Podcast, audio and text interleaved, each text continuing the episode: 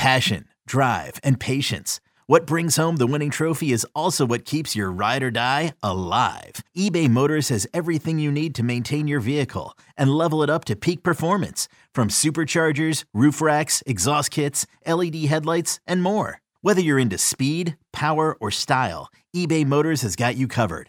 With over 122 million parts for your number one ride or die, you'll always find exactly what you're looking for. And with eBay Guaranteed Fit, your part is guaranteed to fit your ride every time or your money back. Because with eBay Motors, you're burning rubber, not cash. With all the parts you need at the prices you want, it's easy to turn your car into the MVP and bring home that win. Keep your ride or die alive at ebaymotors.com. Eligible items only. Exclusions apply. Now available in more homes than the Pac 12 network, we are the podcast of champions. They give it back now to the 30. We're down to the 20. All the band is out on the field. I'm David Woods from Bruin Report Online. And here he goes, Myles Jack. And I'm Ryan Abraham from USCFootball.com. Leinart gonna try to sneak it ahead. Touchdown, SC. We are the podcast of champions.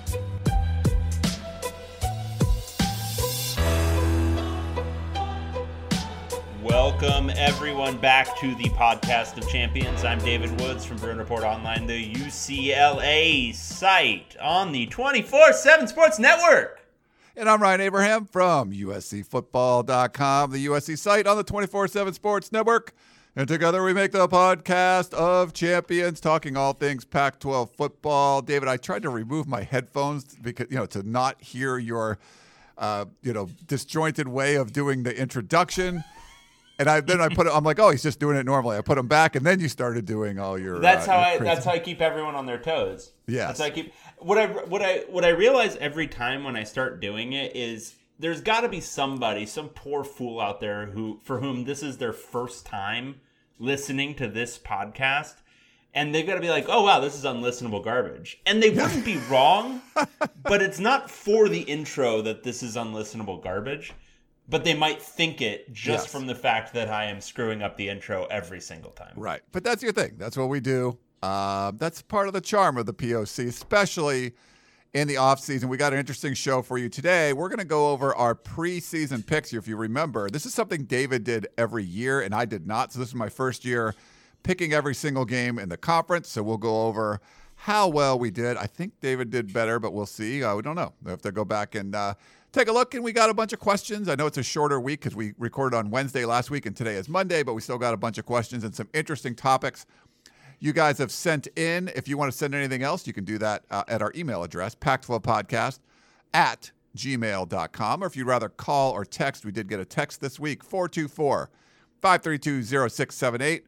On the Twitter, you can get us all week at Pac12 Podcast, or at least you can get me on Twitter. Dave doesn't really look at it.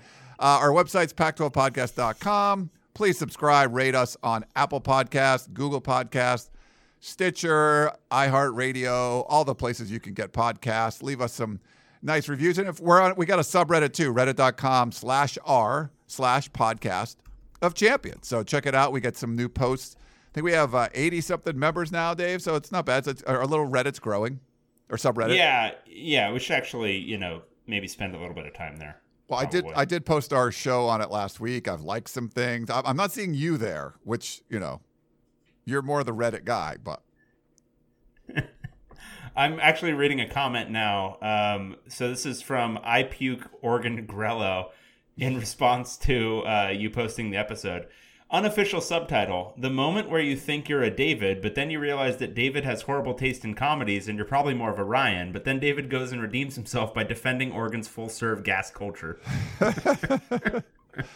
it was good. We got some tweets about the comedies, and uh, Airplane was one. I probably should have mentioned. I love that one. Um, there was a few others too, but there was a there were some good ones that people that we yeah, forgot. yeah, a lot of good ones. Um, I think really the the comedies you like speak to. Um, I, I, I think a lot of it speaks to how old you are. Um, and, and not in like a bad way, but like people who are going to like on first reference say airplane. Well, you're dating yourself, and that's Yes. fine. Airplane's really good, but it's you know it's of its time and place. Or if you're picking like a Mel Brooks like Spaceballs or something, Now, some of these are somewhat timeless. I think Spaceballs is one of them, but you're, you're dating yourself. I think if you're going Animal House, you're definitely dating yourself. So it's fine. I'm dating myself to like a, a 90s kid. And I think the movies that you watch when, like, for me, and I was thinking about it more after the show because that's how I do things. I don't actually think about it when I'm talking about it. But I think a lot of like your appreciation of comedies is formed when you're like 14 years old. Yeah. Like that's when that's when everything is peak funny to you. And then after that, it's like uh, I'd rather go watch some you know melodrama with somebody dying in it. Um, yeah.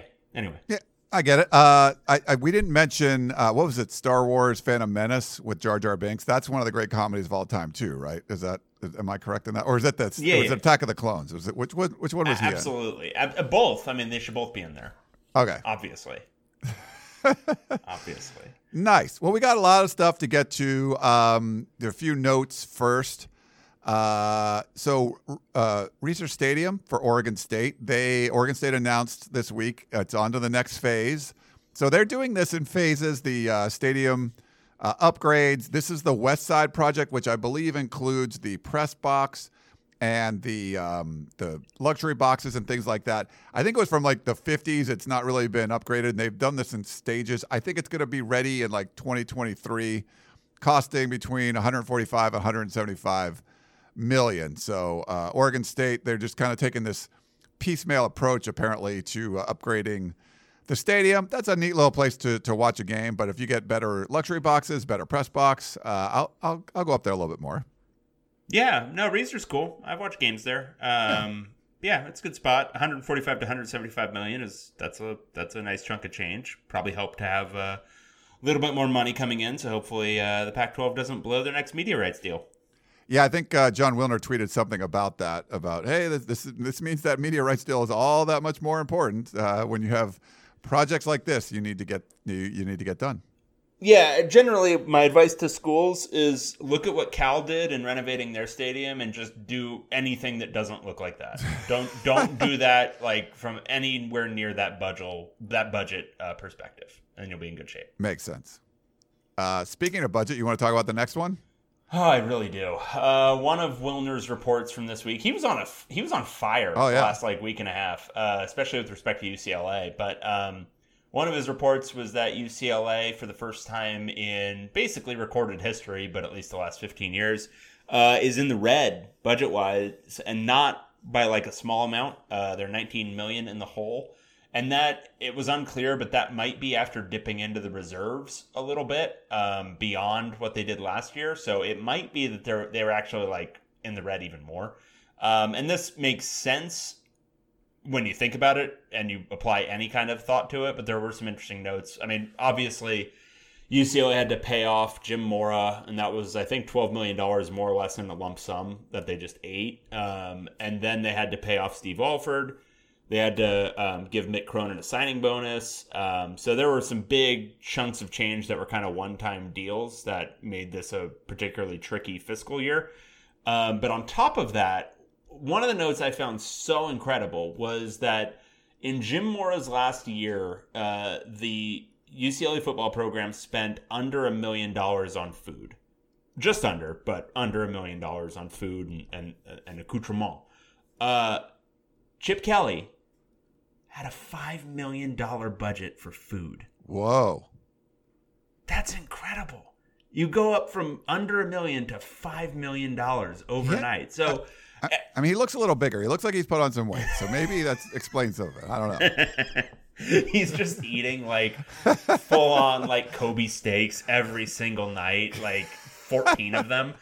Yeah, I, so it's crazy. Um, I, I don't. I mean, I think it's all it's all a good thing from a UCLA perspective. Um, well, obviously not being in the red, but the fact that they're actually investing in the football program in a real way and in you know firing coaches before it was fiscally responsible is certainly something that fans have been clamoring for for a long time. Um, now, if if neither the basketball team nor the football team gets good anytime soon, which you know, I'm, I'm, I think, I think hoops will get it figured out, but uh, yikes on football. Um, that might change their uh, their their mo going forward. Maybe they'll get back to the UCLA of old, um, where they you know pinch pennies. Um, but for now, you know, I, I think if they can deal with it, uh, it sounds like they took a interest bearing loan from the main university uh, to pay it off. So if they can deal with it for now, um, I think it's all in all a pretty good sign for like fans who want to see commitment from uh, from the athletic department to actually being good.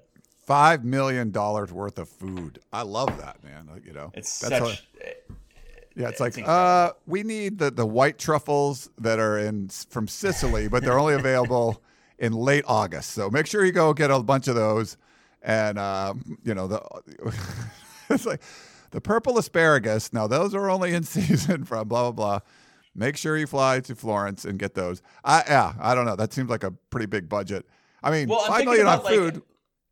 Yeah, like go a fa- like a family of four eating well is like what a thousand bucks a month, something like that. Uh, probably yeah, sure. Something like like eating really well, like the whole thing. And say, all right, let's even like multiply that by two. Like chilies, like you're talking. Like, really and, these, well. and these are people just eating steak every night, eating five meals a day. You know, like football players. Let's multiply that by two. So two grand a day or two grand a month times four.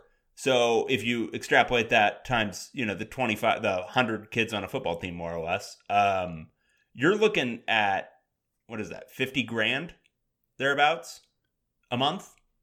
So you're not coming close to five million dollars. Is my point. Uh-uh. No, I mean, and can So- some of that money be used on gloves? And Rick Neuheisel would have been extremely That's happy. all I'm saying. That's all I'm saying. I so look, we we can't judge the glove total by like the actual glove total. We can't say that we can't sit here and just count gloves. But we've we've shown the the Neuheisel studies have proven there is a strong correlation back and forth between glove total and win total. So the fact that Chip Kelly has only gone seven and seventeen through the first two years, I think they're misallocating resources towards food and not nearly enough towards appropriate handwork. Yeah, if you if you don't know your history, you're doomed to repeat it. And I just that's what I feel we're doing here. They're just not they're too much food, not enough gloves. That's what I'm saying.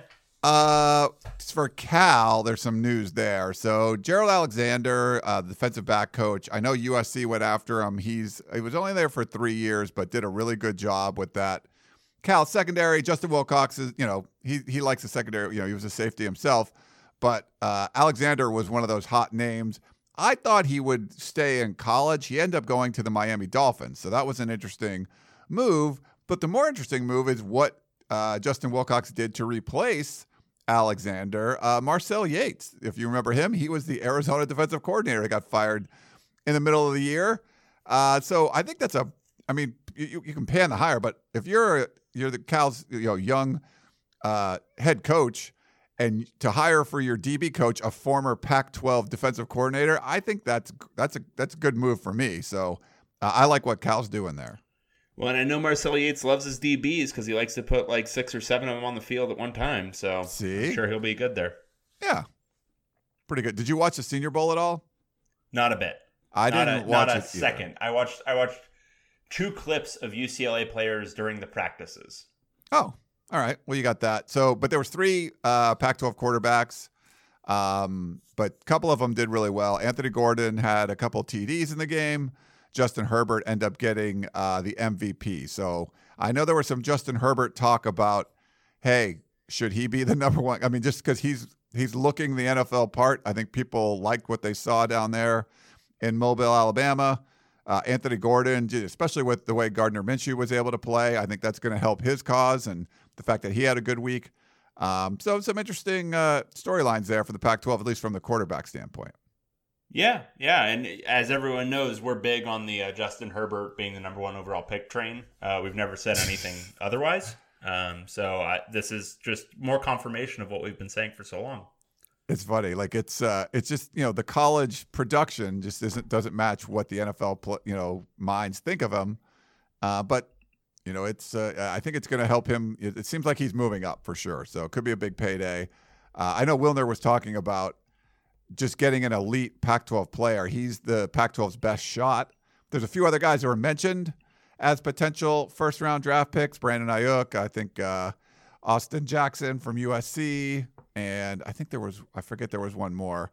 Um, but Justin Herbert's got the best chance to go the highest in the draft from the Pac-12. Yep, that seems obvious. Yeah. Um, Demarco Murray, Oklahoma, moved on from Arizona. Is that right? Yeah, You got that- that, from today.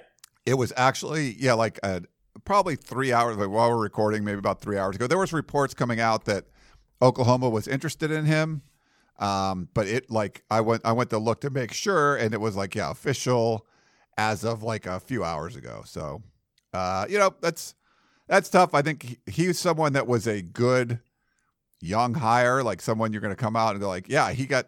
I mean, I think the players respected him. They had a really deep group of running backs there. I thought they performed well.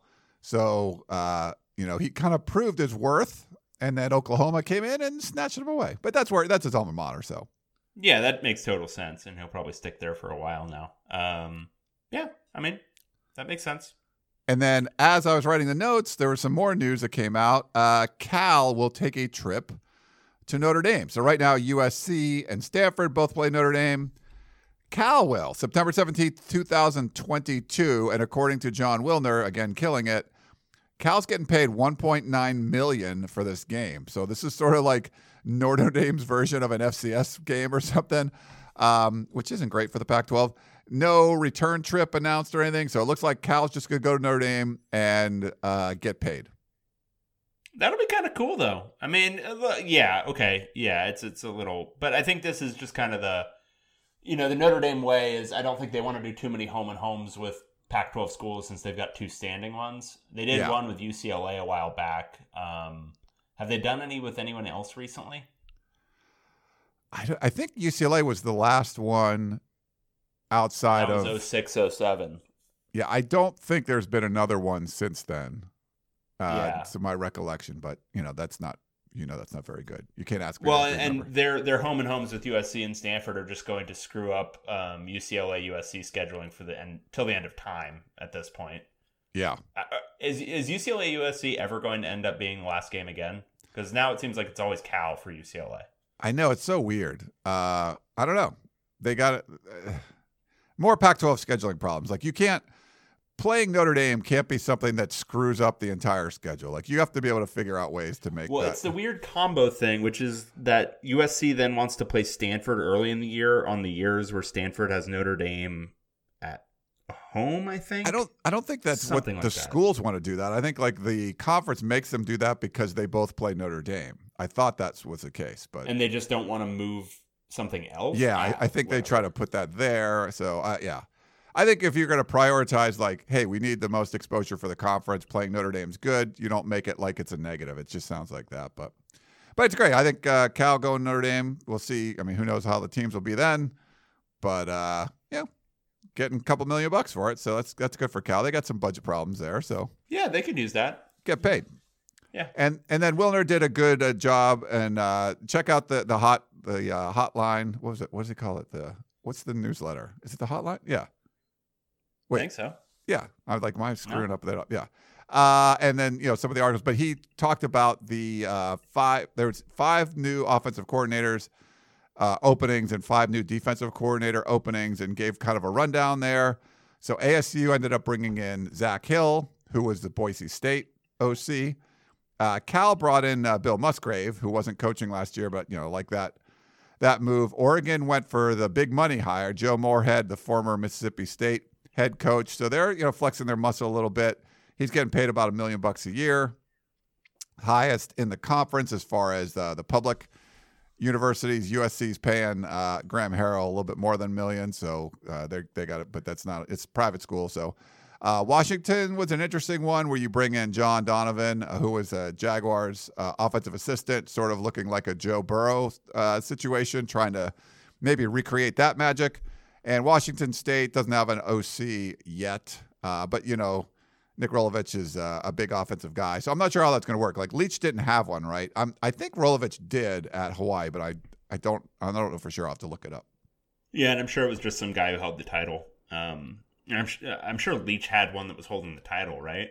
Just for the money. Did he? I thought, I, Maybe not. know. I Um, didn't think he did, but you know, Chip Kelly like has an offensive coordinator, but he's calling the plays. So, you know, some of these guys might do it a little bit differently. But yeah, I mean, I think Rolovich will be heavily, heavily, heavily involved in that offense. yeah, uh, yeah. So uh, I've listed Mike Leach was listed as the offensive coordinator. So because I, I Yeah, have my cool. thing there. So any any thoughts on, excuse me, the uh, offensive coordinators? I mean, I think Moorhead was a great hire. I like the Zach Hill hire. Um, I'm, you know, remains to be seen on Musgrave and Donovan. Um, but I, I, Moorhead was a, I, I thought that was a fantastic hire. Yeah. Um, and there's not too much shine that come that's come off of him, even though he had the you know bad couple years at Mississippi State. Um, and the Zach Hill hire we talked about a little bit ago, but I think that one's got the potential to be very good um, for for Herm and, and Jayden Daniels. So Yeah. um, I think two obvious upgrades, and then uh, Callan Washington. We'll have to wait and see. TBDs. Uh, defensive coordinators. Uh, Arizona gets Paul Rhoads, who was a UCLA assistant. Uh, Tony White goes to Arizona State. Uh, so they they switch both coordinators. Uh, he was upgrade. He was uh, promoted. He Promoted, was an ASU promoted, assistant. yeah. yeah. USC ends up hiring the fired Texas defensive coordinator Todd Orlando.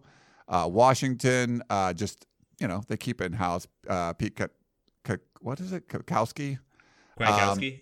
yeah, and he was yeah, he was yeah. the DC, and then it was I think he was the if I'm remembering the timeline correctly, he was the full time DC, and then Jimmy Lake was promoted to co DC, and then Jimmy Lake was promoted over to head coach, and now he's back to being the full DC. Yeah. So they're kind of shared it, and now he's you know. So there's not much of a transition there, if anything. And then uh, Jake Dickert, uh, Wyoming's defensive coordinator, came to Washington State. So Washington State also made changes uh, on both sides of the ball. And I, you know, I guess Washington you could as well, but like we said, it was one of them really wasn't a uh, wasn't a change.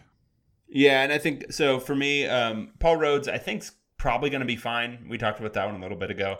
Um, he's got that UCLA stink on him, but um, he's got a decent defensive pedigree. Um, I think the continuity hires are both pretty solid. Um, uh, Kwiatkowski at uh, Washington, um, yeah, whether he's calling the plays or not, I don't know. Um, but Jimmy Lake will obviously have a huge hand in that. And then Yeah. Tony White was with Rocky Long for a long time um, at San Diego State, um, and then followed Gonzales to uh, to Arizona State. So I think he's going to kind of bring that same philosophy. I'll have to read more about if he's planning any changes, but I think he's firmly in that tree. So it'll be continuity. Um, and then Todd Orlando, you know, he was a really hot name as a DC when he kind of went with Herman to Texas.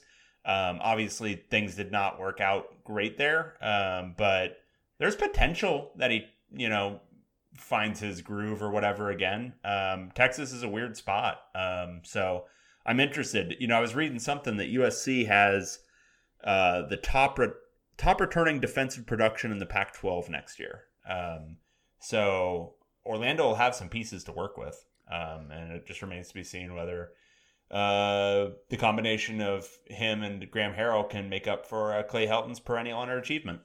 Yeah, I you know, I talked. Well, Jon Wilner wrote about it. wasn't a big fan of the hire. He had messaged me asking me about it a little bit. But I, you know, I talked to a couple people from our Texas site and 24/7 Sports Network. They really liked him.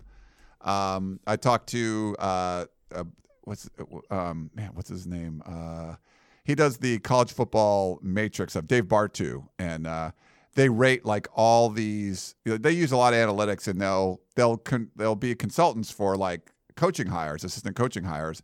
He said he had Tar, in his top tier for people that USC could hire. So some people like them, some people don't. I, it'll be, you know, usually goes someplace and has a, a kind of a spike, and says, you, you know, Clay Helton's probably on a a one year and and do something great or you're out sort of situation that might be helpful to have a guy like that who can turn things around. So we'll see what they do. Yep, for sure. Uh, all right. So what we wanted to do for that's all the topics we have. Unless you had anything else, Dave. I've got nothing else. I am right. a blank slate to be written upon. Okay. So let's see. Tabula got- rasa, you might say. Nice. Uh, let's just go over our uh, picks, preseason picks for the year. I got them pulled up in front of me. We'll go uh, basically reverse order of our final uh, Pac 12 power rankings and go from there. So, first up, we have the. Arizona Wildcats. Plus, it's another excuse to use the drops we haven't used for a while. Absolutely. Uh, overall, a- Arizona went four and eight, two and seven in conference. Uh, we both had them five and seven. Uh, you had them uh, two and seven in conference. I had them uh, three and six in conference, but we both had them five and seven. Uh, we we got the Hawaii one wrong right to start off the you know right off the bat. Uh, you predicted a win over Texas Tech. I thought they'd lose that game. Uh, they end up winning that one. Um, I had wins over UCLA and Colorado, and they got both of those. You had them both as losses, so there was some interesting there. We both picked them to beat Arizona, Oregon State. That didn't happen.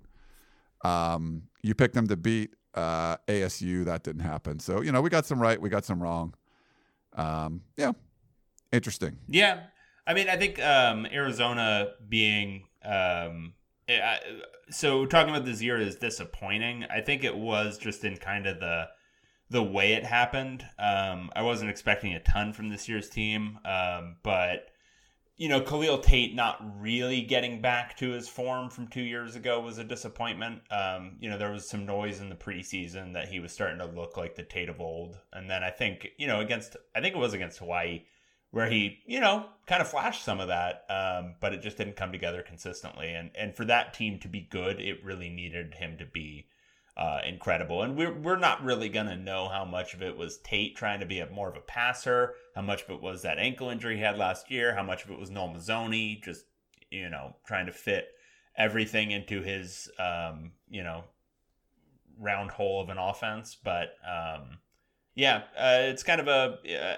it's uh, you know as a fan of college football, it's kind of sad to see uh, the way the Khalil Tate experience kind of ended. Yeah. Um, dis- dissipating over the last couple years. So Just like um, all the we'll potential always in the have, world. We'll, ha- we'll always have that incredible October though.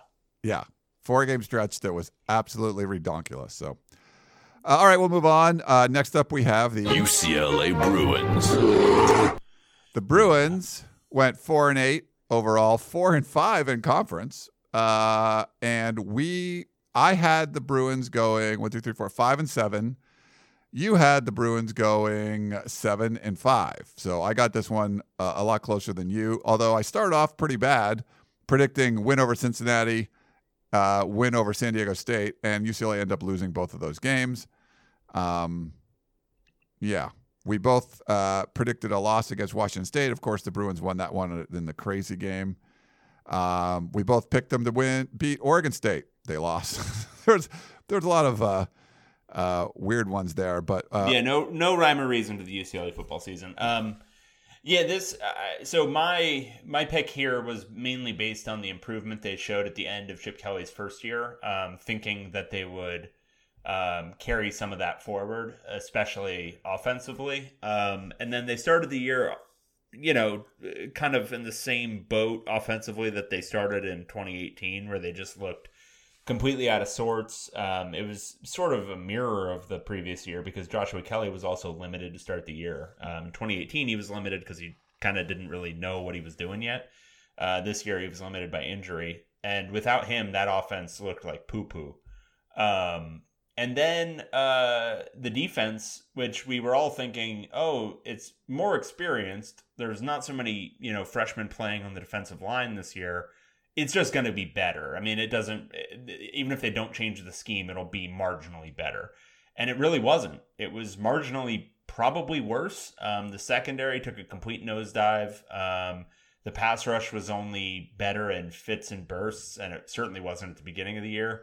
Um, and just generally, the, the the play did not take the uptick that we thought it would, given some you know linebacker health and some um, older players on the defensive line. So, very disappointing year for UCLA, um, and not not getting to a 500 record uh, is is not a good sign going forward. for, between the byes, you were perfect. You predicted wins at Stanford against Arizona State and Colorado, and they won all those.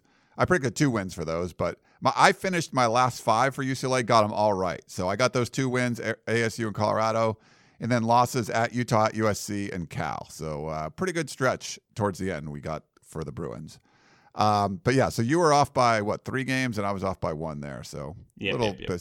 Now this one, I think you might make up for it uh, a little bit because this was a game. This was a team that you predicted to take a step back, and I didn't as much. Stanford Cardinal. I had the Cardinal with uh, 10 wins. you had one, two, three, four, five, six wins. Uh, they Stanford had eight, four wins and eight losses. So uh, pretty big swing here. So there's a few games in your favor on this one. Yeah, I had them coming winning out of the gate. Uh, they end up losing at USC, at UCF, and Oregon all in a row. That was So a- you missed you missed the mark by my predicted win total. yes. Yeah. It was uh, Cool. this was a this was a bad one. I thought Stanford would take a step back or forward. They fell. Not only just took a step back, they like fell backwards. They got blown over like a one of those weather guys on the Hurricane Channel, and just just got blown away. Yeah, So and- and this one I thought was I, I don't know in retrospect especially, but even at the time I thought it was there were some obvious warning signs to me. I mean, just the simple fact that they returned basically nothing on offense besides quarterback and tight end. Um, that was a big concern for me. Um, the offensive line was turning over a lot. Um, and then defensively, they weren't returning all that much. Um, so I I looked at it as just that was not a good Stanford team, and then they lost a bunch of guys from that not good team. So what what's going to be the end result? And they'd been they'd been propping up some like nine nine win seasons on some pretty subpar metrics underneath it all. Um, like they they won nine games in a lot nine and ten games I think the last couple years where they shouldn't have like they were not that good. Um, and I think it gave everyone a deceptive um, impression of of really Stanford's arc right now, which has been again five straight years of downward trend. yeah, you know they had seven home games this year. I thought that would would help. Uh, it certainly did not. You had a good like, especially towards the end. You predicted a win over Oregon State, win over Washington. Both those things came true. Uh, a, a loss to UCLA, that happened. Uh, a win over Arizona, that happened. Losses to Colorado and Washington State on the road, both those happened. Uh, you thought they beat Cal, they end up losing that game, and you thought they lose to Notre Dame. So you went, you know, down the stretch from week five on. You only missed one game for Stanford, so that was pretty good. Nice. Look at me. Uh, okay, next up we have Colorado Buffaloes. Woo. What'd you this- pick here, Ryan? This wasn't so good either. Uh, Colorado finished five and seven, three and six in conference. Uh, I predicted two wins for the Buffs, and you predicted one, two, three, four wins for the Buffs. So both of us were wrong. So that's all that matters. Um, Uh, I think this is closest to the pin challenge, my friend. You were you were closest to the pin on this one. Uh, in the middle, you had losses. Well, I guess we both got these right. Uh, but you had loss at Oregon, loss at Washington State, loss to USC, uh, loss at UCLA, and then you had a win over Stanford, which I had a loss there. So that was uh, that was a a good move. Um, so there was a good little stretch there for you. Uh, let's see. We both had that win. We both thought they'd lose to Nebraska. Then uh, Colorado ended up winning that game. We thought they would beat Air Force. They lost that game. So we're, you know, wasn't the great. We thought they'd lose to Arizona State. They won that game. So it was the beginning. We weren't really on, and then it's sort of uh, towards the end. Uh, you, I had a lot of losses in there, and they mixed in a couple of wins that I didn't predict. Yeah. Yeah, wins over Yeah. Stanford and wins over Washington. So uh, those were kind of the crazy picks there.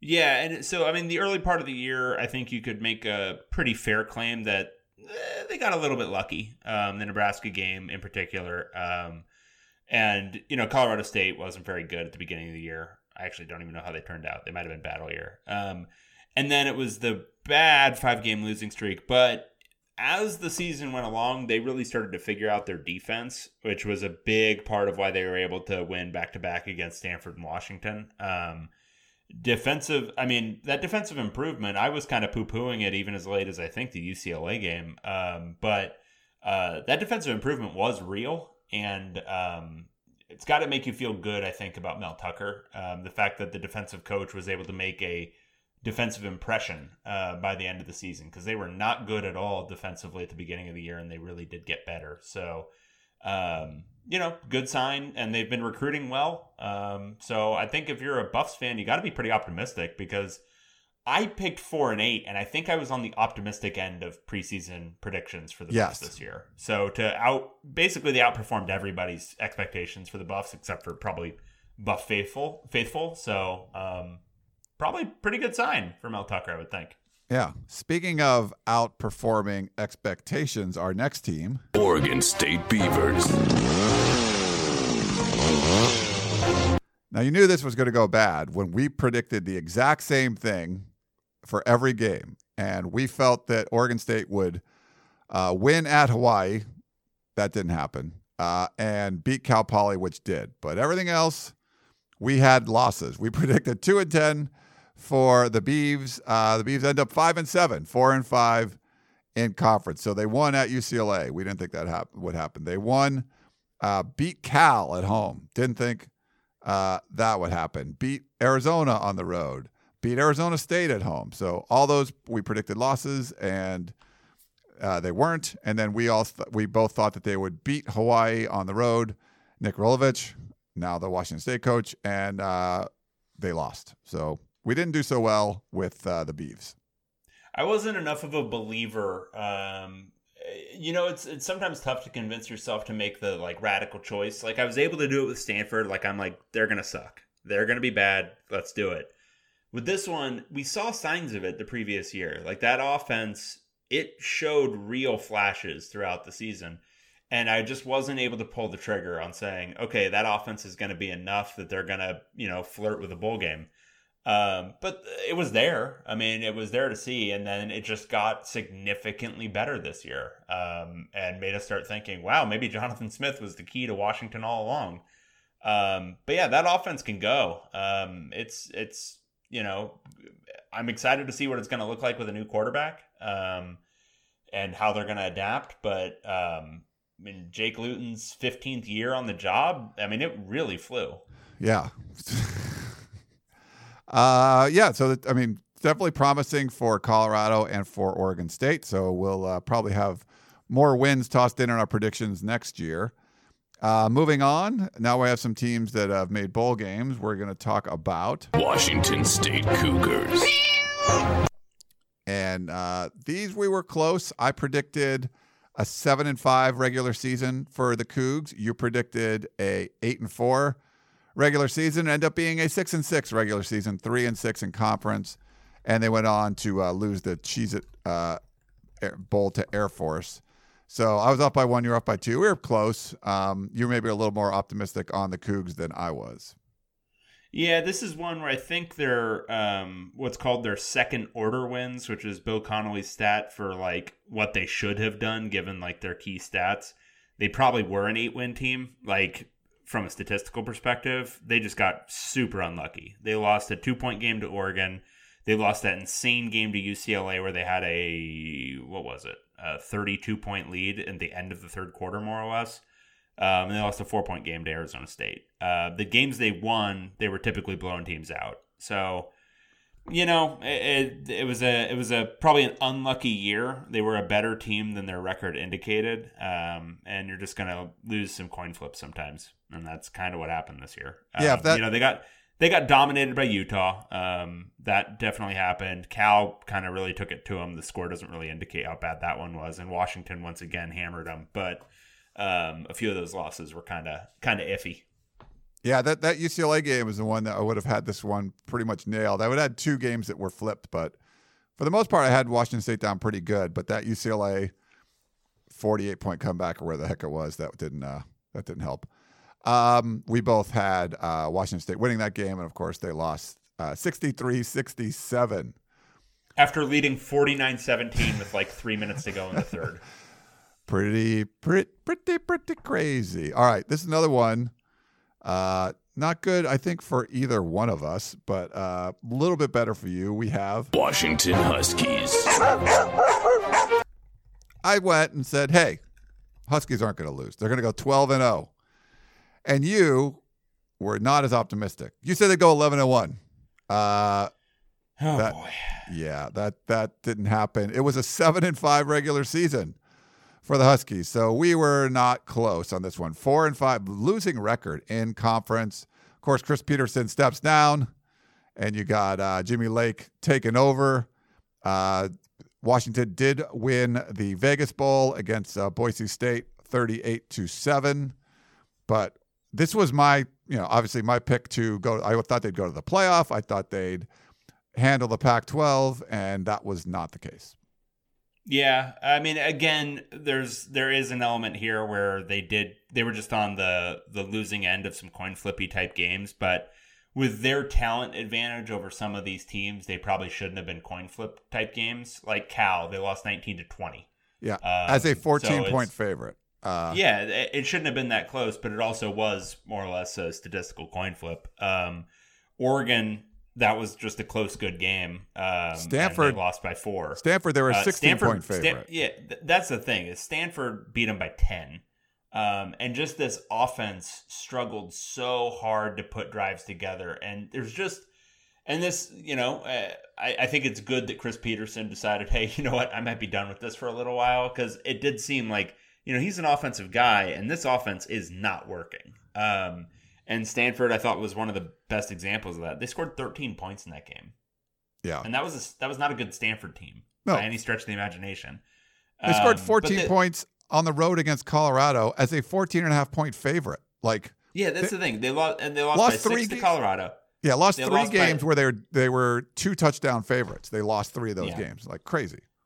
So very disappointing year for Washington um, because with slightly more, I'm going to say innovative offensive coaching, but I really just mean, I- I mean it sounds like stupid fan talk, but just better coaching, like just better offense. Like don't don't do this stupid thing where you're like, uh, okay, we're gonna roll out this way and we're gonna have all this weird motion to get like four yards. Like, come on. There's there's easier and better ways to do this. There's lots of simple offenses out there that get the job done really quickly. Just just run a spread. Just do Yeah. something else. Um, and they they didn't. And really, it was the offense that that cost them this year. Um, Yeah. Because defensively, especially by the end of the year, I thought they looked really really good. Um, but offensively, just couldn't get it done. So hopefully Donovan figures it out because this team was again very close to being very good, but just needed to get a few more points here and there, and they just couldn't do it. Nope. All right. Next up, we have California Golden Bears. Bro. Uh, so I had the Bears going six and six, making a bowl game. You had the Bears uh, five and seven, slightly under 500. It ended up being a seven and five season, four and five in conference. Uh, Cal did beat Illinois in the Red Box Bowl, so they end up eight and five. But I was off by one game, you were off by two, so we're pretty close on this one. And think about how much better it would have been if the MVP of the league had stayed healthy. Yeah, no, that I mean, coming out of the gate, win, win, win, win. Uh, we both had losses at Washington, at Ole Miss. Cal won both of those games. Um, we thought they'd beat Arizona State. That's when uh, Garbers goes down and they lose that game By Um, seven. By yeah, just seven. We thought they'd beat Oregon State, and uh, Garbers still out. They lose that game. Um, we thought they'd lose to Utah.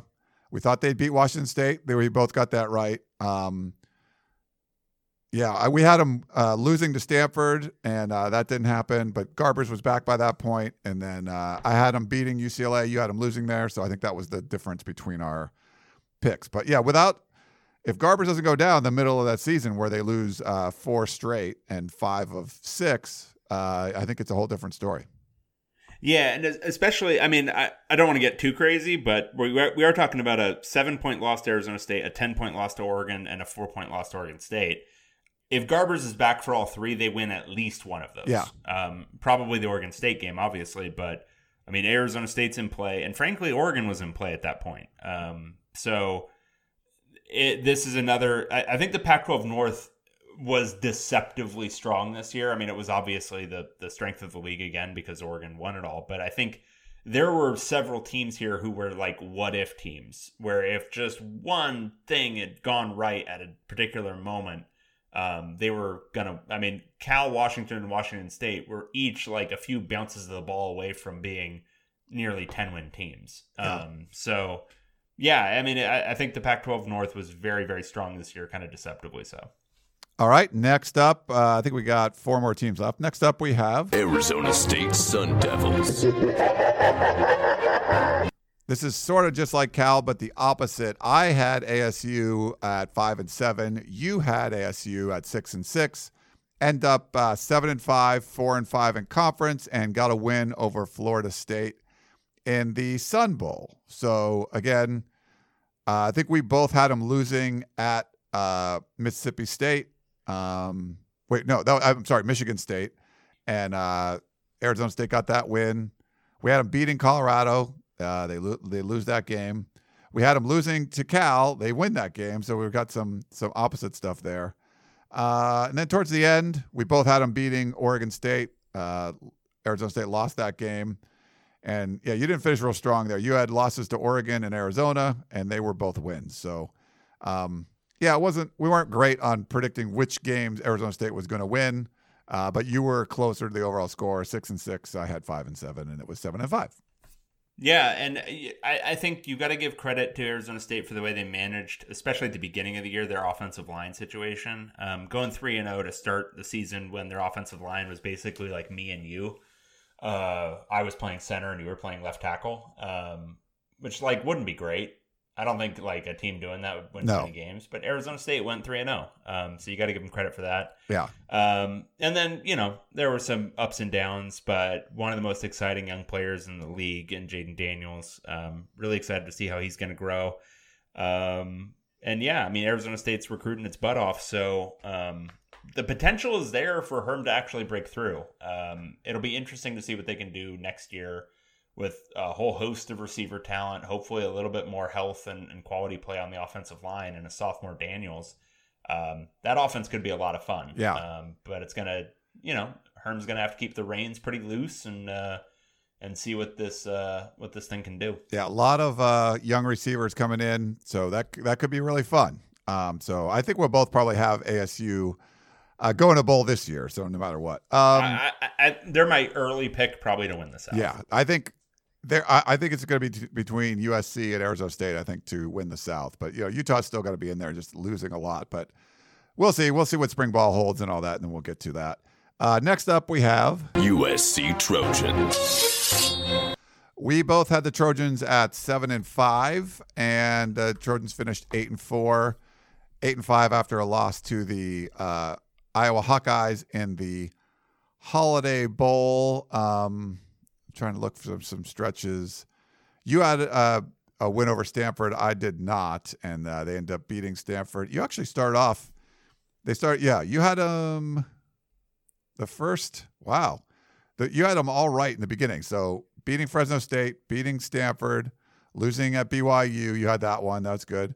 Beating Utah, um, losing at Washington, losing at Notre Dame, beating Arizona, beating uh, Colorado on the road, losing to Oregon. You had all these games exactly right, and then uh, you just had the Arizona State game wrong, and then you wins over Cal, and you see like, wow, so you got them all right except for. Uh, Except for a five point win over Arizona State. yeah, that's pretty crazy. Hey, Uh, that's that. That's pretty good. We had some different ones there. Like I had them losing to Stanford, beating BYU. That was reversed. Uh, I had them losing to Utah. That didn't happen. For the, the other ones, we all had the same, but there was a couple in the beginning I had mixed, and then uh, I actually had them beating Arizona State, which they did. So we uh, end up getting the exact uh, same number there. So really gutty, I think, season for for Clay Helton. Um, just getting through all of that, having to play three quarterbacks, you know, having to play a bunch of freshmen. Um, yeah, obviously to to win to win eight games with that sort of schedule, and that's you know being being so down talent wise compared to your competition because you're playing so much youth. um, and not having experience at quarterback. Um, you know, I always say experience trumps talent any day. Um, and you know, it's going to be exciting to see a Kedon Slovis when he gets a little bit older. Um, but for now, work in progress. You know, not not great. Um, all right, I can't keep it up. Um, yeah, so it was uh, it was it was uh, it was a USC year. I mean, if you took the label off the team, you'd say, okay, whatever. It was a whatever year. Um, for USC, though, obviously another grievous disappointment. Um, eight and four with again. This is probably the last year you could definitively claim it, but I think you can still definitively claim it for this year. The most talented team in the league yes, um, and going eight and four uh, with that schedule and and some of these the losses that they're taking uh, not great No. not great USC not great at all. Then getting blown out by Iowa in the bowl game. Uh, not good. All right. Next up, we have just two left. We have Utah Utes. Uh, the Utes finished 11 and 1 in the regular season, but lost to Oregon the title game and then lost to Texas in the Alamo Bowl to go 11 and 3. So it was really a eight and one conference schedule before the title game, and then eleven and one overall. I nailed it. Picked it eleven and one for the Utes. Uh, I had the USC game wrong, and I had their at Washington uh, game wrong. You had the USC game right, but you also had the loss at Washington. So, um, yeah. So you were you predicted ten and two. I predicted eleven and one. So I got this one right. You were just off by one. So we had Utah down pretty well. Yeah, yeah, and I, I, I think we both had it pretty spiritually correct, which is Utah was going to be damn good this year, and they were. Um, I don't think I had predicted how dominant they would be, especially in the middle stretches of the year when they were just tattooing everybody. Um, crushed Oregon State, and that was, or let's start with, I think was Washington State where the run really started. Crushed Washington State 38-13, crushed Oregon State 52 to 7, crushed ASU 21 to 3, and that was a deceptive 21 to 3. Like they really beat the life out of them. And then beat the hell out of Cal 35 nothing. Um, then beat Washington and then got right back to it with 49 to 3 over UCLA and then 35 to 7 over Arizona. Um, just a absolutely dominant showing from them. Yeah. Um, in the middle stretches of the season. So, But then losing 37 to 15 to Oregon in the title game and 38-10 to Texas, you know, that wa- wasn't a great finish to the season. yeah, they've just got to move it. They've got to continue to move that dominance. So I think it was last year or the year be- the the year before this, they had a really dominant October and then it kind of fell off in November. Yeah. This year they got it all the way through like the middle stretches of November. They just needed to carry it through like another week and they would have been fine. Yeah. Just got to carry that dominance through. Um, but the, I mean, the obvious thing is um, when they were faced with significant athletic talent, um, Utah struggled to match up. Um, I think recruiting has gone pretty well this cycle. They need to recruit some more just athletic ability because they get a ton out of coaching, they get a ton out of development. Um, but when they're matched up against a bunch of receivers who are all super athletic and great, the defense does not hold up as well. Um, and they just they need a little bit more ability. Um, they've got a ton, and they've got a ton of coaching ability, and they're gonna win way more than they should every year given their talent level. So don't take this as a knock on Whittingham, but they definitely need to upgrade the talent level Yeah. if they want to. I mean, if they want to consistently be where they were this year, which is competing for the conference title um, and potentially a uh, bigger prize than that. Agree with you there. Uh, we got our last team, the uh, Pac 12 champs. Oregon Ducks.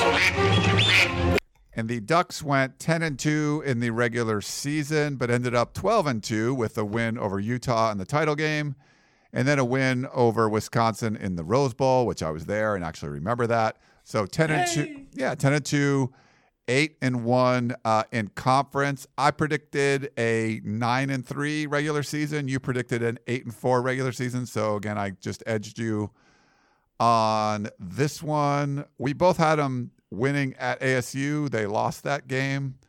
Um, you had them losing to Washington State. We both had them losing at Washington. They won that game.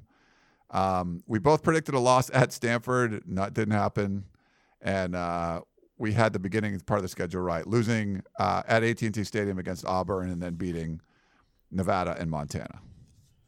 Yeah, I was a I was a big Cristobal skeptic coming into this year, and I'm not like completely off that, but I think he proved his chops more than I thought. He he proved that he had more chops than I thought he had. That's not that's not correct, but we're just gonna roll with that phrasing because I got nothing.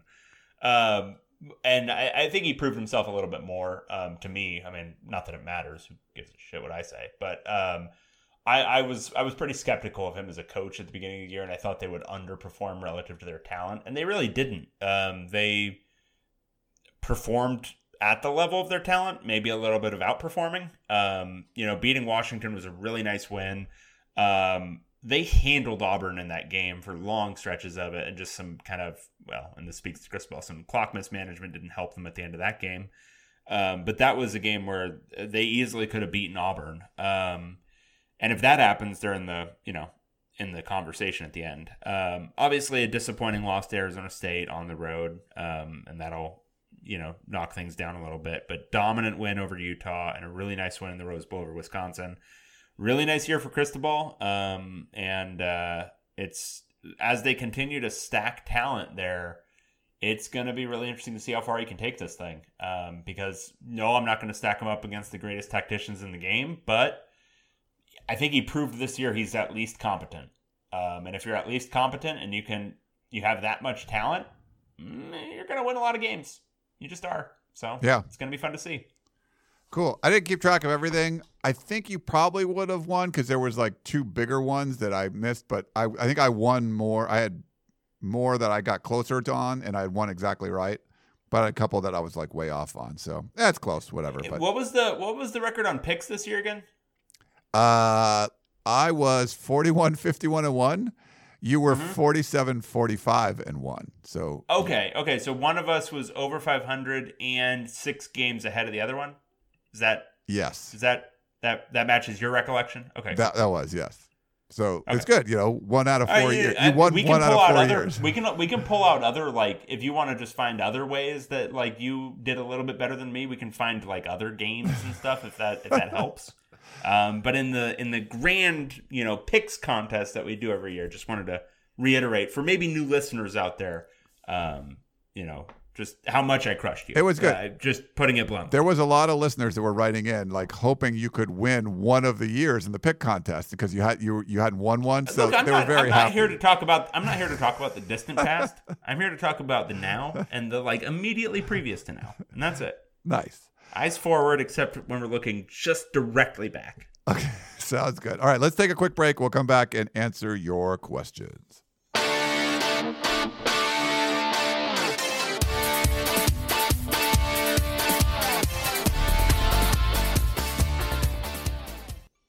The national sales event is on at your Toyota dealer, making now the perfect time to get a great deal on a dependable new car. Like a legendary Camry, built for performance and available with all wheel drive, you can count on your new Camry to get anywhere you need to go. And with available features like heated seats and a multimedia touchscreen, you can stay connected in comfort and style. Or check out an affordable and reliable Corolla with a trim for every lifestyle, from the hip and agile sedan to the sporty hatchback. There's a dependable Corolla built just for you. Plus, both Camrys and Corollas are available in hybrid models, so no matter your style, you can drive efficiently and affordably. And right now, your local Toyota dealer has more vehicles in stock and is making delivery on new vehicles almost every day. So visit your local Toyota dealer and check out amazing national sales event deals on Camrys, Corollas, and more when you visit buyatoyota.com. Offers end April 1st. Toyota, let's go places.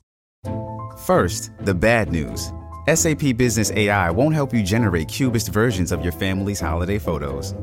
But it will help you understand which supplier is best to help you roll out your plant based packaging in Southeast Asia, or identify the training your junior project manager needs to rise up the ranks, and automate repetitive tasks while you focus on big innovations. So you can be ready for the next opportunity.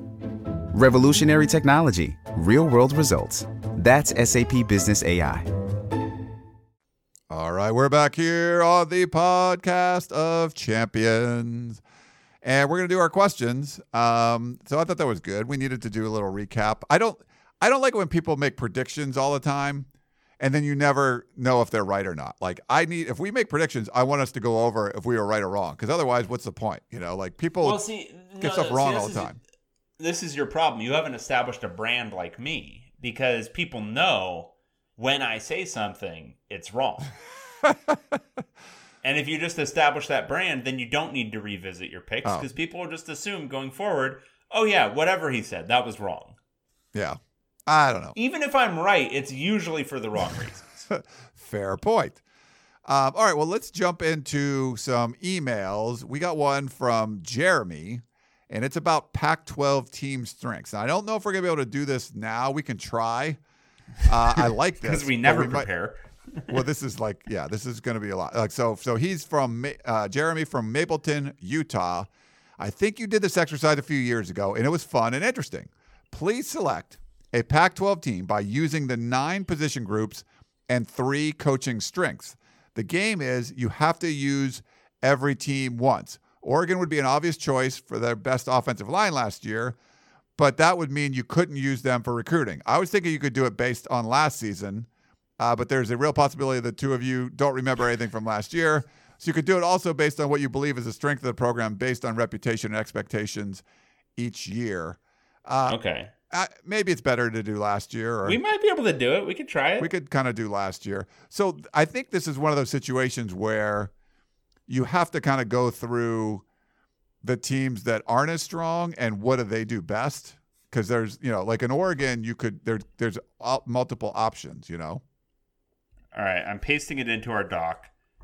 Okay, so I would say because they're the premier recruiting power in the league right now, and recruiting is so important, I'm gonna take Oregon off the board at recruiting. okay, I think that makes the most sense. all right. Well, they they usually have the best offensive line.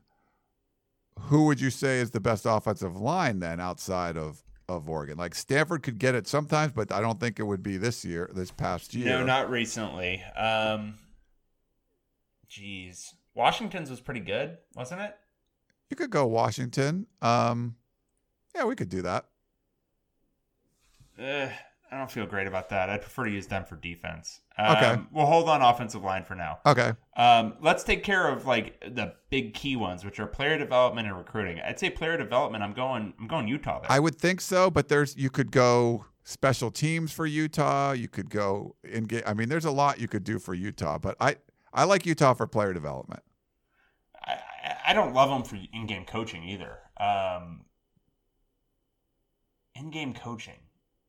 Who would we be talking there? I'm- all I ever do is like just shit all over these. I mean.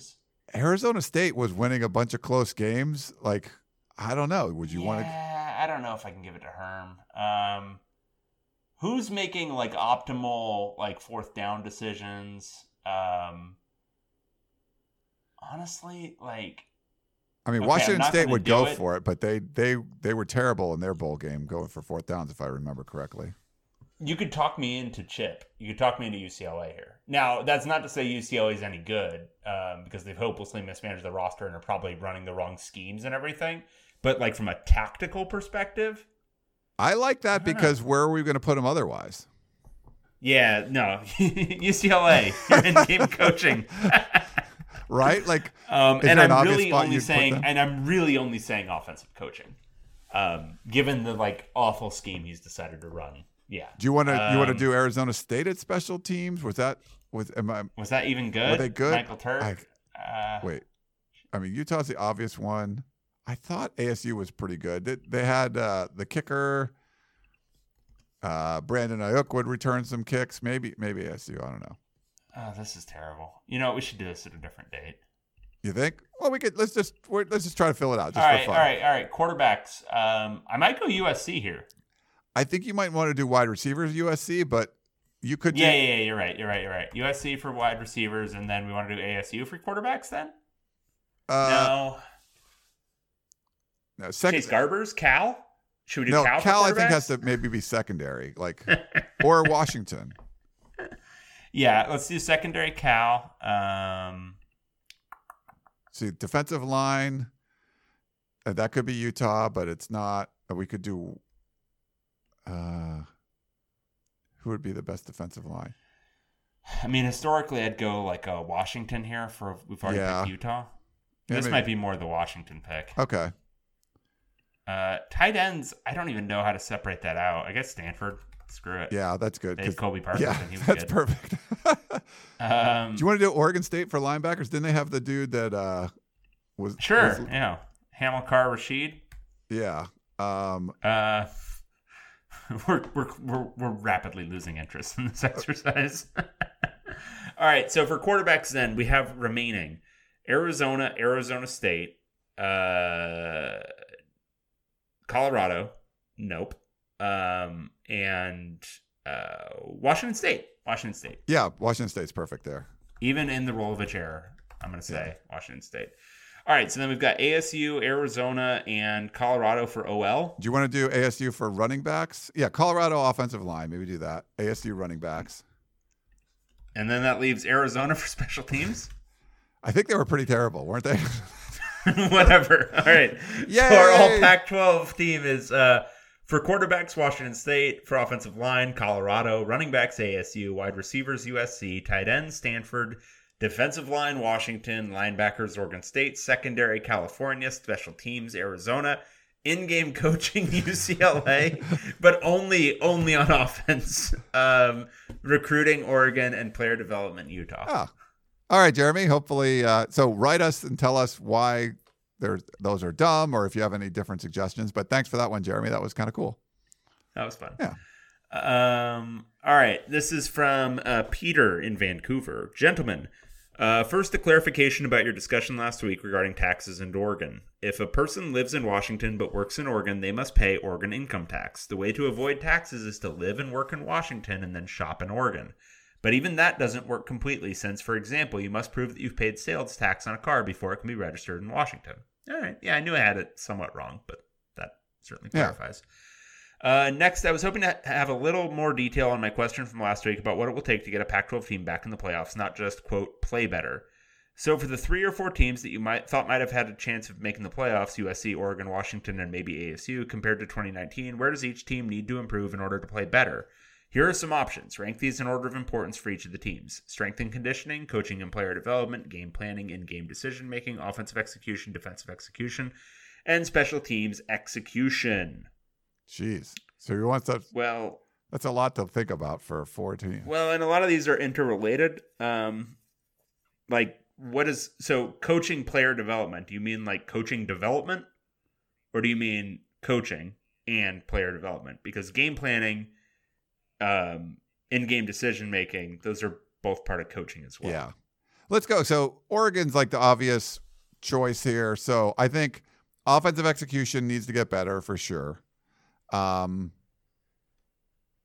I don't know about strength and conditioning, player development. I mean, I think everything. I mean, we want to see better offensive execution. That would probably be the highest priority for Oregon. Would you agree? Or Offensive execution and honestly in-game decision making because yes, if some Oh, of their yes. clock management if some of their clock management is just a little bit better they might make the playoff this year Yeah. um so yeah i would say those two things but if you figured those two things out i think oregon oregon's one of few teams in the league where i think if they got on the field with uh one of these playoff teams they wouldn't look out of place athletically um they wouldn't look like a complete joke out there Yeah. um i think oregon can claim that i think washington can get there to an extent and I think USC always sort of has that, but um, I mean, USC Oregon would, might have the best combo. Yeah, I think Oregon has the best combo. USC would need the offensive execution is fine. They need better defensive execution, special teams execution, in-game decision making, game planning, coaching, player development, and strength and conditioning. So th- they would need a bottle. Honestly, the, the the USC thing and the big limiting factor for them is that they have a bad head coach, um, and the head coach is a trickle effect.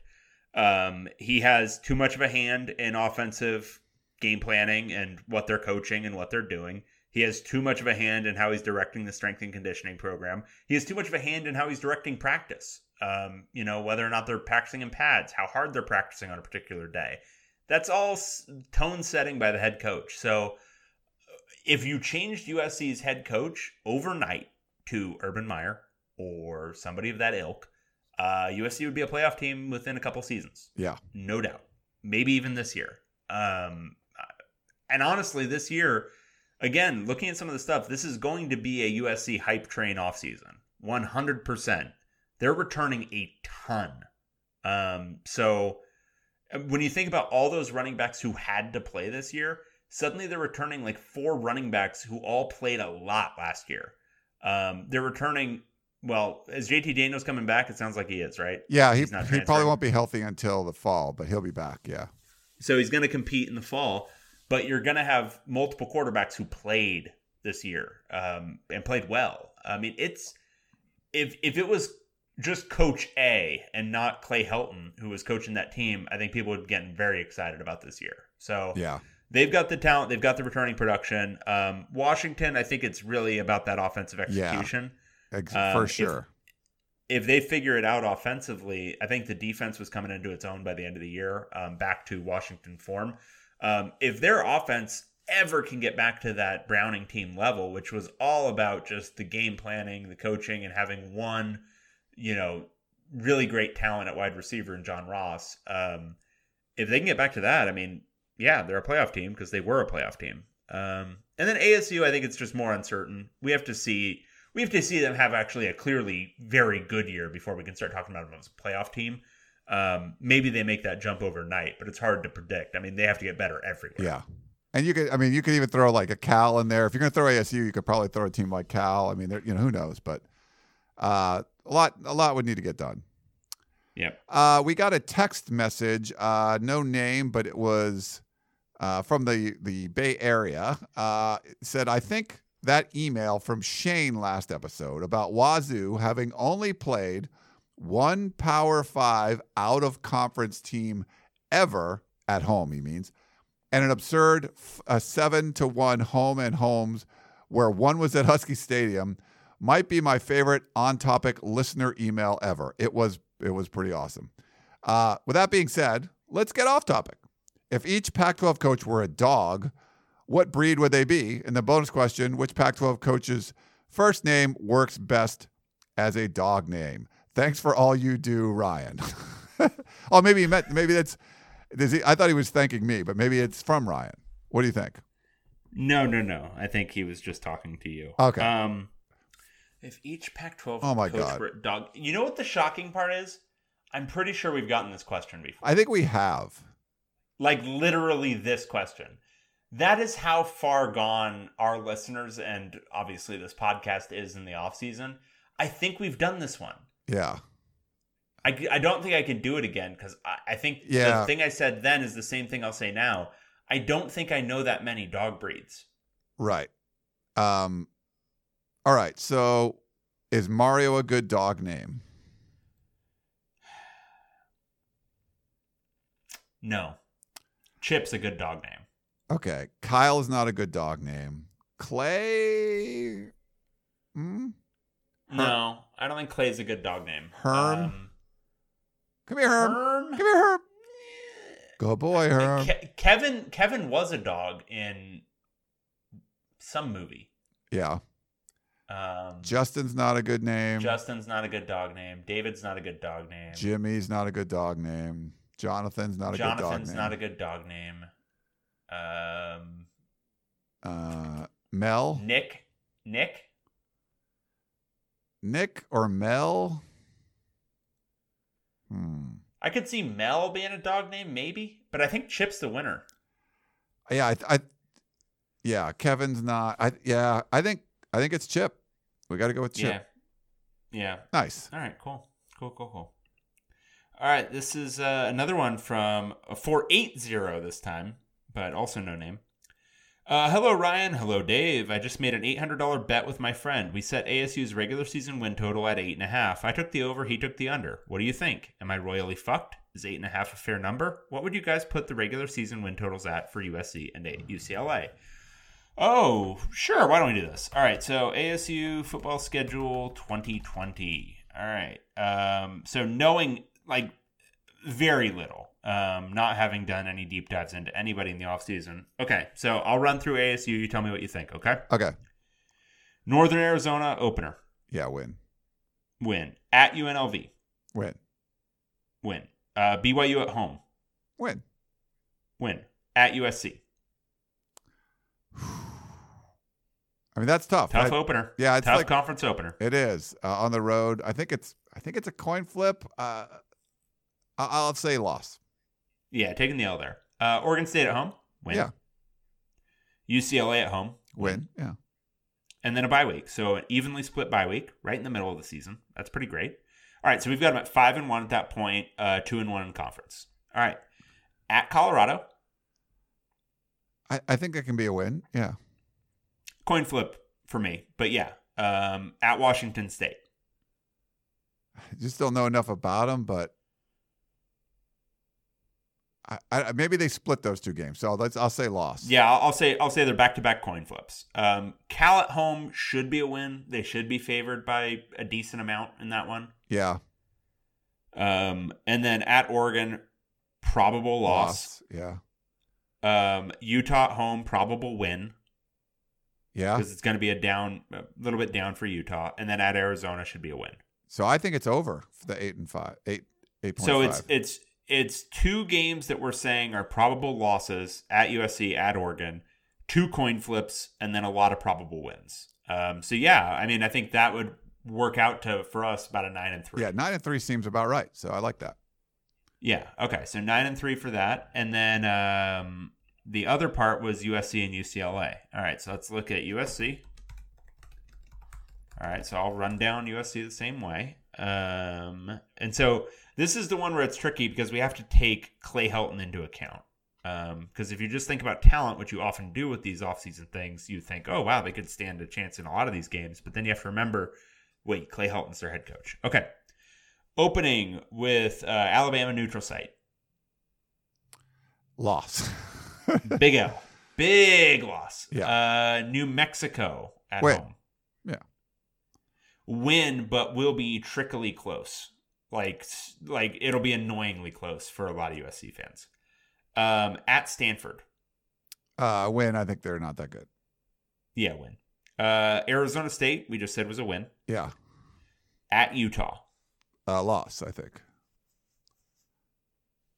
I think Utah takes a step back, but they're they're tough to beat there.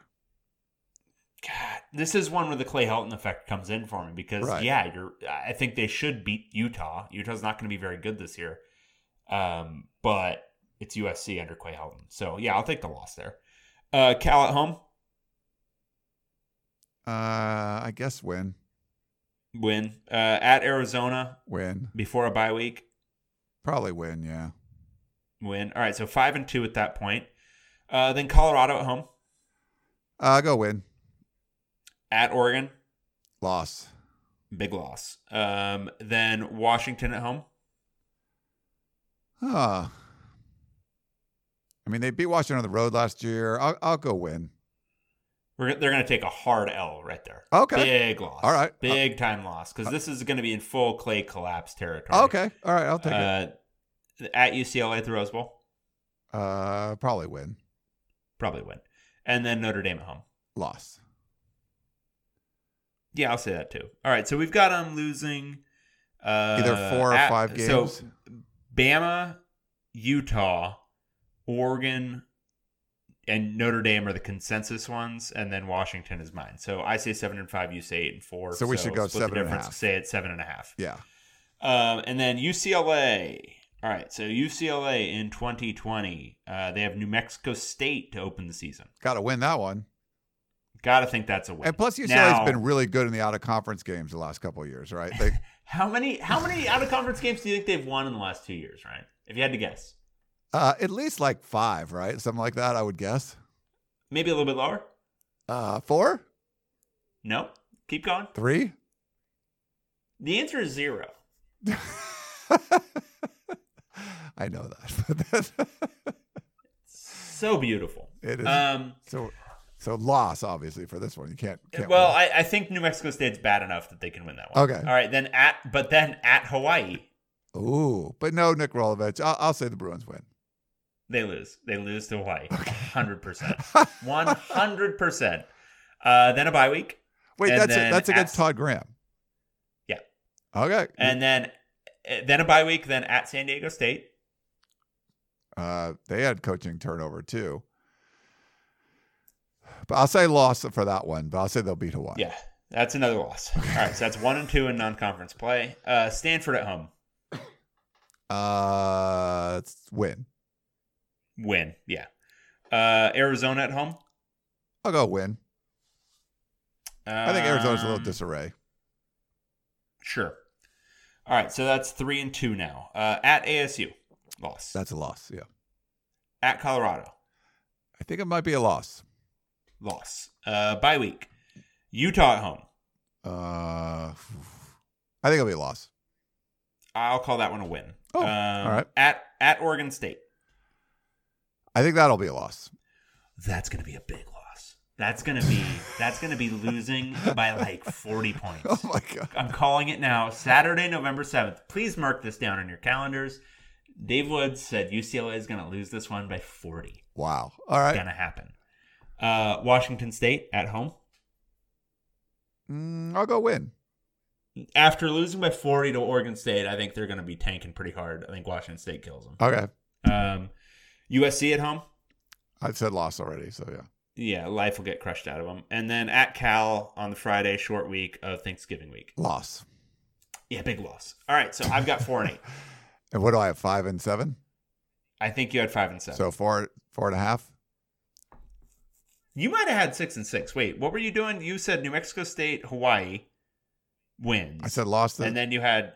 Did you have lost to Stanford? uh, No, you had wins Stanford and Arizona. You had lost to Arizona State, lost to Colorado. yeah. Maybe I had six and six. Okay. I think you had six and So six. over under five. five. All right, so we're saying five for that one. Yeah. All right, cool. There we go. Nice. Next one, we have Oregon versus FCS gloss over from Alfred, and he's including a, I think this is a Game of Thrones picture of a somewhat naked woman that's all bloody and stuff, look like walking through the streets. Yeah, it's Cersei for those people out there. It's Cersei walking through the streets after getting like stoned and stuff. Oh, okay. Um, Shame. she's got short, like blonde hair or Yeah. like dyed thing. Uh, Good morning. Just thought I'd inform you, as I'm sure many will. I don't think Alfred many will. That's just going to be you. Uh, that you quickly glossed over Oregon's Week One matchup against an FCS team, while failing to acknowledge that said team is North Dakota State. The Bison have won three FCS national championships in a row and eight out of the past nine. The Bison deserve more respect from you two. Shame.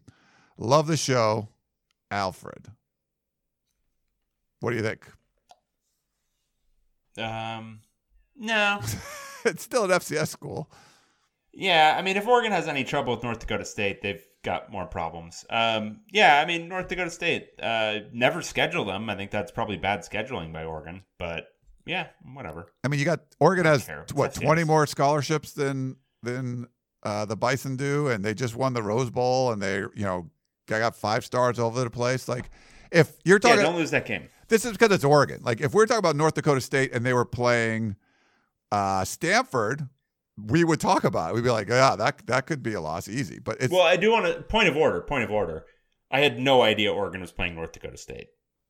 oh, it really? was referred to as an FCS team in the email we got. oh, okay. I thought it was we were looking at the. Uh, No, I don't think we were even looking at the schedule. Okay. At least I wasn't. So I had no idea they were even playing them. But knowing that, dumb scheduling, I wouldn't do that if I was Oregon. There's no reason to Yeah. schedule North Dakota State. Go schedule one of the other Dakotas. Yeah.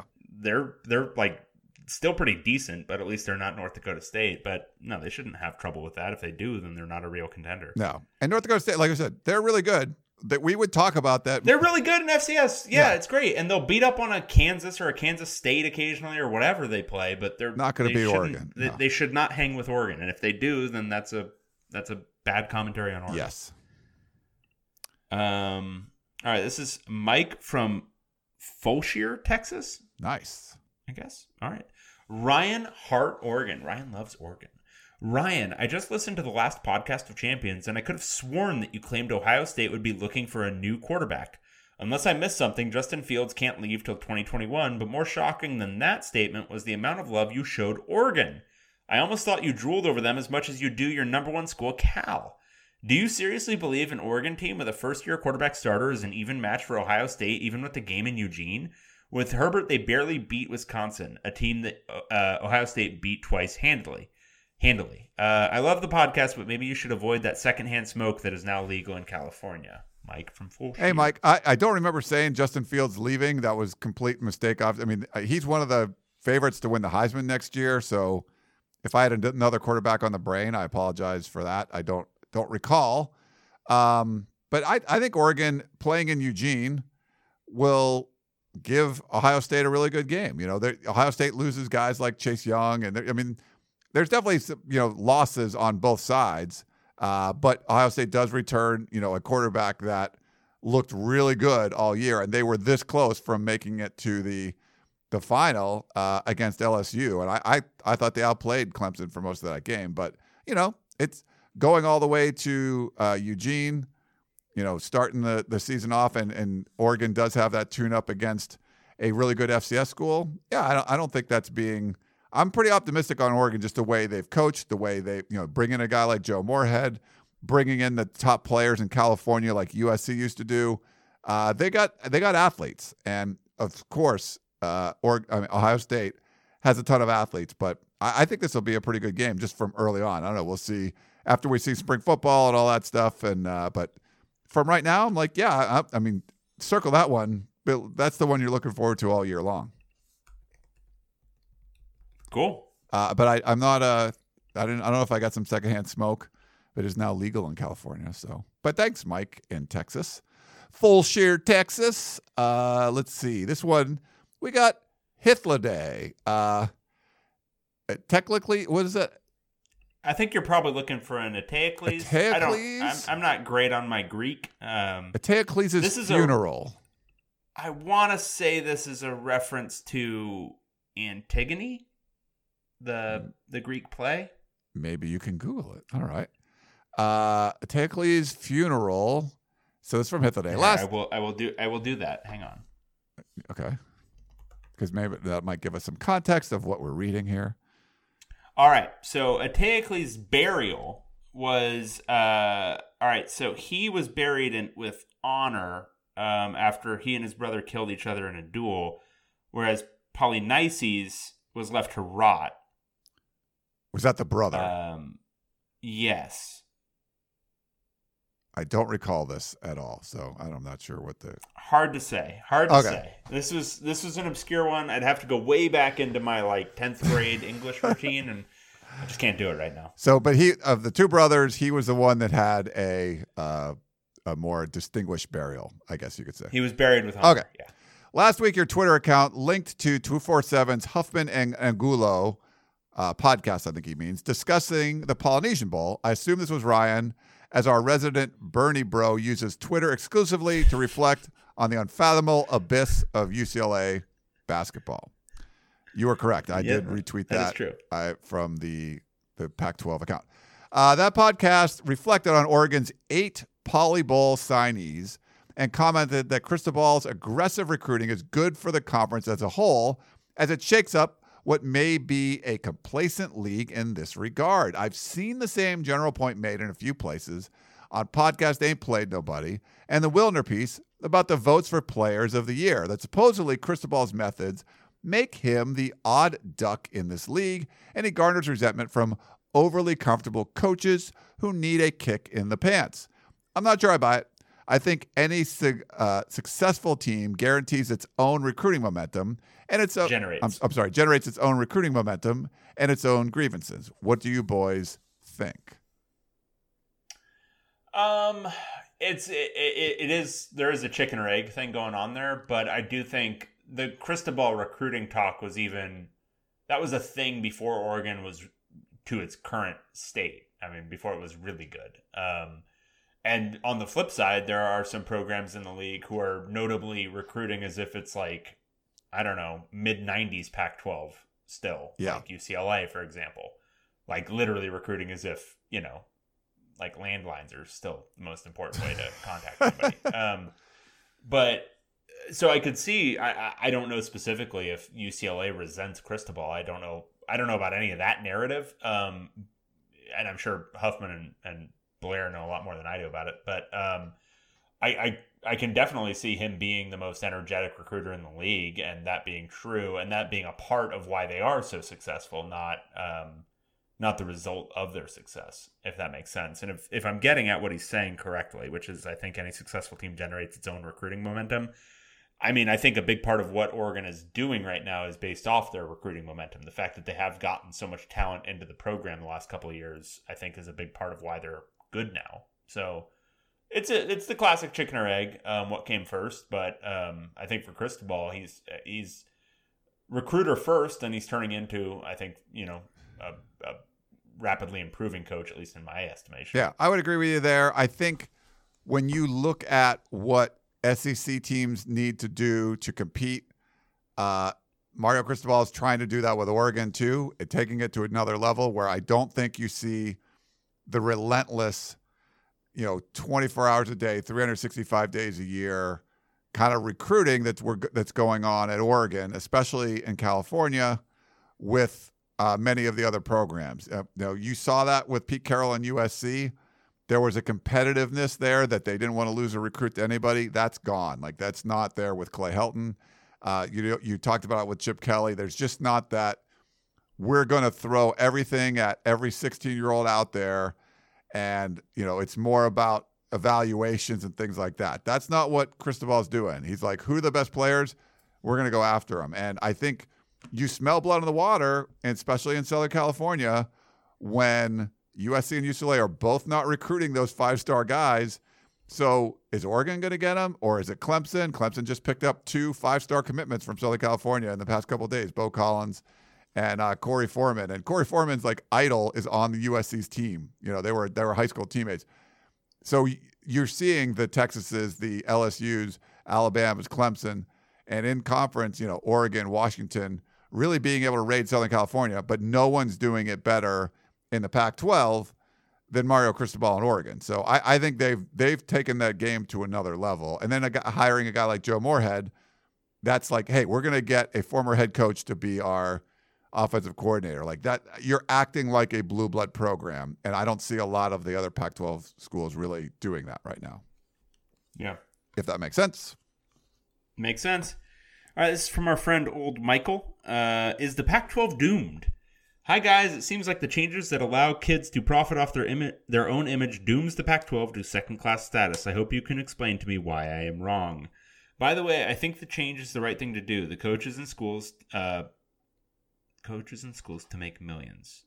Coaches in schools make millions. Sure. Maybe means that, yeah. Uh, yeah, the kids risk life and limb and work their butts off, typically for an education which may or may not be worth much. Suppose you are the top-rated quarterback in high school. You visit Texas A&M. They say that with their rabid fan base, they sold $500,000 worth of Johnny football gear. If you can sign a deal for a 10% royalty, you have the chance to earn $50,000 extra while in college. You visit Alabama, you learn how much Tua branded gear they sold. Then you visit UCLA and ask how much Brett Hundley stuff they sold $75,000. How much Sam Darnold gear did USC sell? $100,000.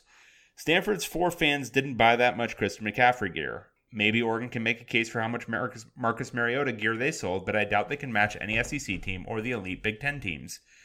These aren't real dollar numbers, but the elite SEC teams have fans who will spend a shitload more money on gear. The prospect not only gets all the other advantages of playing for an elite program in front of elite fans, but now they have an over the table financial incentive to go to Alabama or Ohio State or Clemson. Since every highly rated kid is convinced he will be an instant star in college, most elite kids will want to go to the big name schools with the most rabid fans. In addition to great coaching, great facilities, playing in full stadiums, and any under the table money, they can legitimately ask the school to show me the money. The rich will get richer. The Pac 12 doesn't have the fan base, will spend the kind of money that the fans in other conferences will. Please tell me where I'm wrong. Keep up the good, quote, work, old Michael. Uh, Michael, you are describing the current state of college football. True. All of this is as it is now. Um, and the simple fact is, some of the payments are under the table instead of over the table.